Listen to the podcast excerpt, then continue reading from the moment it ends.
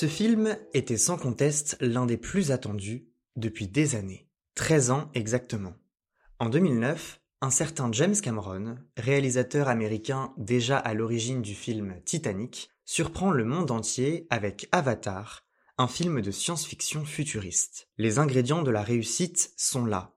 En seulement six semaines, Avatar devient le plus gros succès de l'histoire du cinéma, battant Titanic. Et très vite, l'idée d'une suite s'installe. Décembre 2022 signe le retour de Pandora et des navis sur grand écran. Pour James Cameron, l'enjeu est primordial. Réussir à impressionner et marquer les esprits 13 ans plus tard. Pas la peine d'entretenir un faux suspense. Avec Avatar, deuxième du nom, intitulé Avatar, la voix de l'eau, le réalisateur a bel et bien accompli sa mission.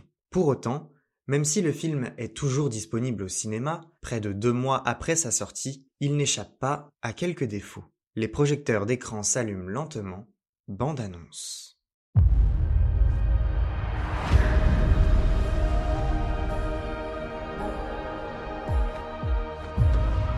Qu'est-ce qui t'amène chez nous? Je veux mettre ma famille en sécurité.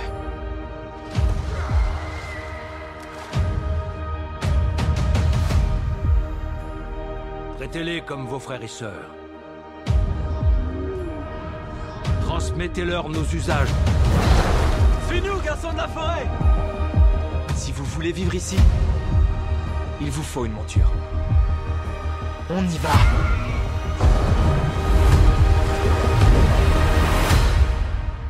Respirez, respirez.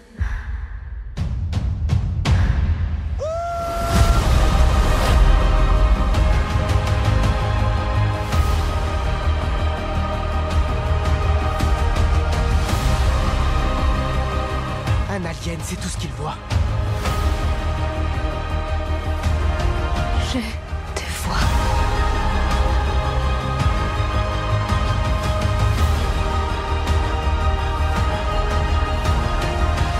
Moi aussi, je suis un guerrier, je suis là pour me battre.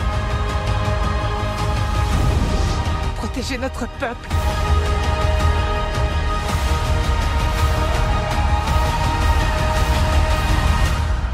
Finissons-en.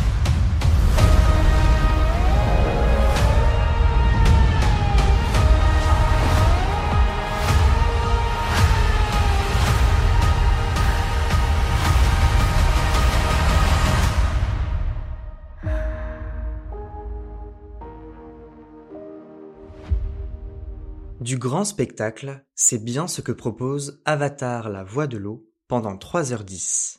La principale prouesse du film se trouve dans son esthétique et dans son usage de la technologie. Visuellement, il n'y a vraiment rien à dire. On sent que le souci du détail, des couleurs, des formes ou des sons a été une priorité pour les équipes du film. Au-delà de l'histoire et des événements de l'intrigue, cette beauté des personnages, des lieux et de l'environnement sur Pandora en général suscite l'émerveillement du début à la fin. Ce travail visuel est tout bonnement remarquable et l'on comprend facilement pourquoi ce deuxième volet a mis autant de temps à être réalisé. La photographie, la réalisation et les effets spéciaux sont si bons qu'ils font vite oublier que l'on s'apprête à regarder un écran pendant plus de trois heures, un argument qui peut rebuter au premier abord. Avatar, la voix de l'eau, s'inscrit dans la lignée de son prédécesseur en offrant un condensé de magie colorée nos yeux. Mais est-ce que cela suffit pour plaire complètement? Parlons tout d'abord de l'intrigue.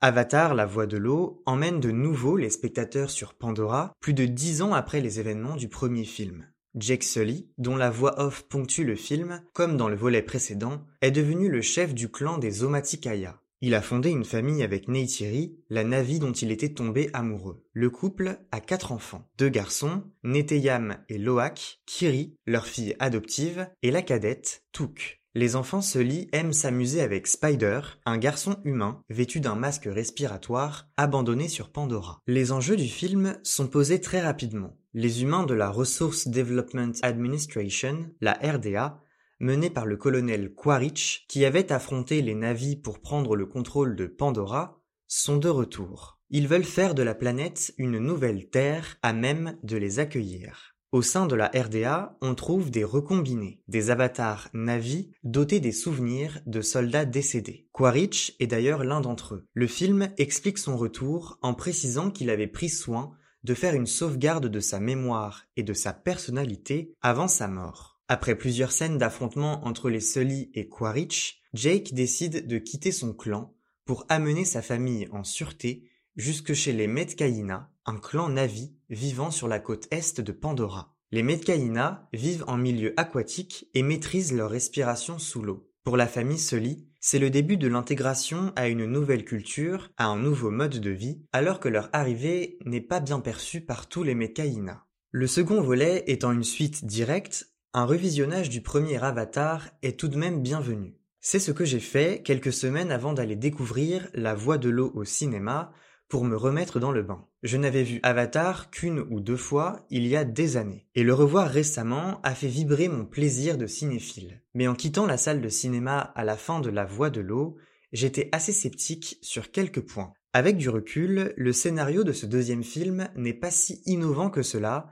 et reprend même plusieurs points du premier Avatar. L'adaptation d'un ou deux personnages à un nouvel environnement, le dressage d'un animal pour se déplacer, la confrontation avec de nouveaux arrivants. Je comprends l'enjeu de rester fidèle à un univers et de ne pas trahir ce qui a été fait auparavant, mais ce manque de renouvellement porte préjudice au film et à son intrigue. C'est comme si tous les efforts de James Cameron avaient été consacrés à la prouesse technique des effets spéciaux au détriment de nouvelles idées narratives. Passé le spectacle visuel et les scènes d'action très bien réalisées, Avatar la voix de l'eau repose sur une substance narrative assez peu étoffée. Pour autant, il propose tout de même quelques bonnes choses. Tout d'abord, on sent vite que les enfants ont souvent plus de difficultés à s'adapter à leur nouvelle vie par rapport à leurs parents.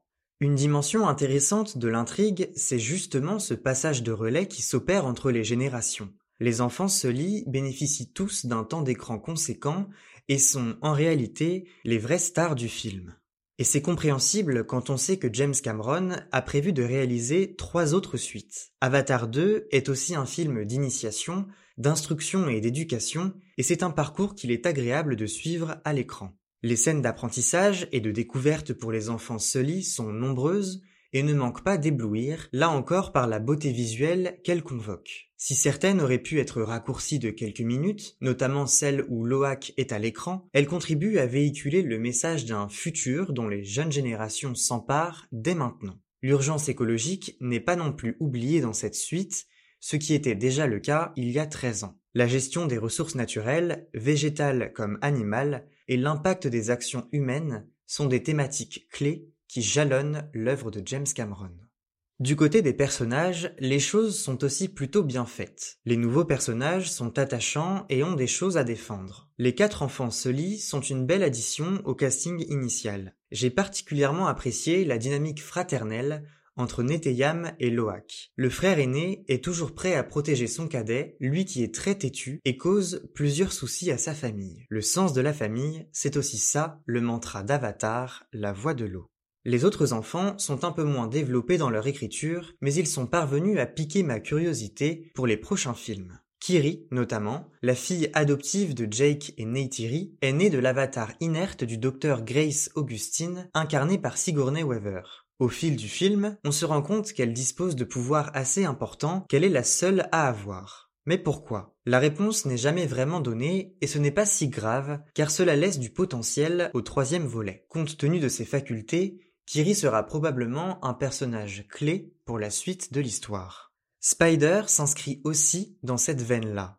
Le film ne fournit que peu d'éléments sur son passé. On ne connaît pas vraiment le pourquoi du comment il se trouve sur Pandora. Son rôle n'est pas anecdotique, mais pourtant, le film aurait très bien pu se passer de lui. En réalité, il s'agit plus d'une introduction qu'autre chose pour Spider. Même si c'est un peu frustrant de ne pas en apprendre plus sur lui, il gagnera sûrement en profondeur dans les prochains films. L'antagoniste maintenant. Quaritch, campé par le génial Stephen Lang, est quelque peu inégal. En tout cas, il fait moins peur, il est moins redoutable que dans le premier film. Ses motivations sont assez basiques et reposent essentiellement sur un désir de vengeance. À certains moments, il tombe trop facilement dans la caricature du méchant qui ne pense que de manière binaire. Son personnage aurait pu être davantage approfondi, surtout si l'on tient compte du fait qu'il était déjà là dans le premier film. Mais le plus problématique autour de Quaritch, c'est justement les conditions de son retour. Tout ça n'est pas vraiment bien expliqué. Non, en fait, l'explication ne tient pas vraiment la route et est vraiment saugrenue. Même si Avatar reste de la science-fiction, j'ai eu le sentiment que c'était trop facile. Certains éléments du scénario m'ont aussi donné cette impression. Même si le spectacle est très agréable, ces détails m'ont fait tiquer. Neytiri et Jake sont fidèles à eux-mêmes et c'est amusant de les voir évoluer en tant que parents. Un nouvel arc narratif s'ouvre à eux et c'est tant mieux. Globalement, le casting est convaincant, mais je m'attendais à plus de temps d'écran pour Sigourney Weaver et Kate Winslet.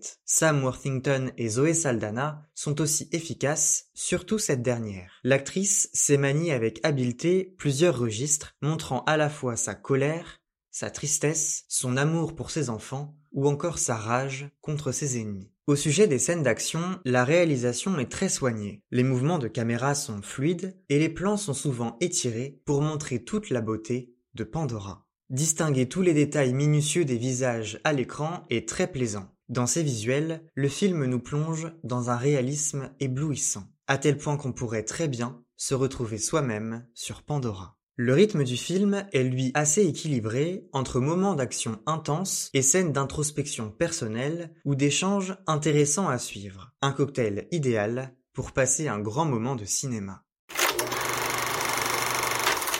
Avec Avatar, la voix de l'eau, James Cameron réussit son pari d'en mettre plein les yeux. Un retour sur Pandora parmi les navis qui, menacés par un ancien ennemi, sont en quête d'un nouveau foyer. Fidèle à l'esprit du premier volet, et même trop d'un point de vue scénaristique, Avatar deuxième du nom ne cesse d'émerveiller pendant plus de trois heures. Grâce à des personnages bien écrits et valorisés par l'intrigue et le jeu, le film de science-fiction emporte les spectateurs pour un voyage riche en émotions, mais quelque peu convenu. Porté par des années de travail appliqué, le blockbuster américain s'est imposé aisément comme un grand succès cinématographique. Et au-delà de sa richesse visuelle, Avatar la voix de l'eau n'est pas avare en messages et incite à voir plus loin que les marges de Pandora.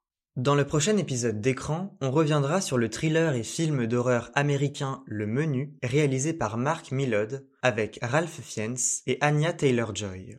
D'ici là, n'oubliez pas d'aller au cinéma.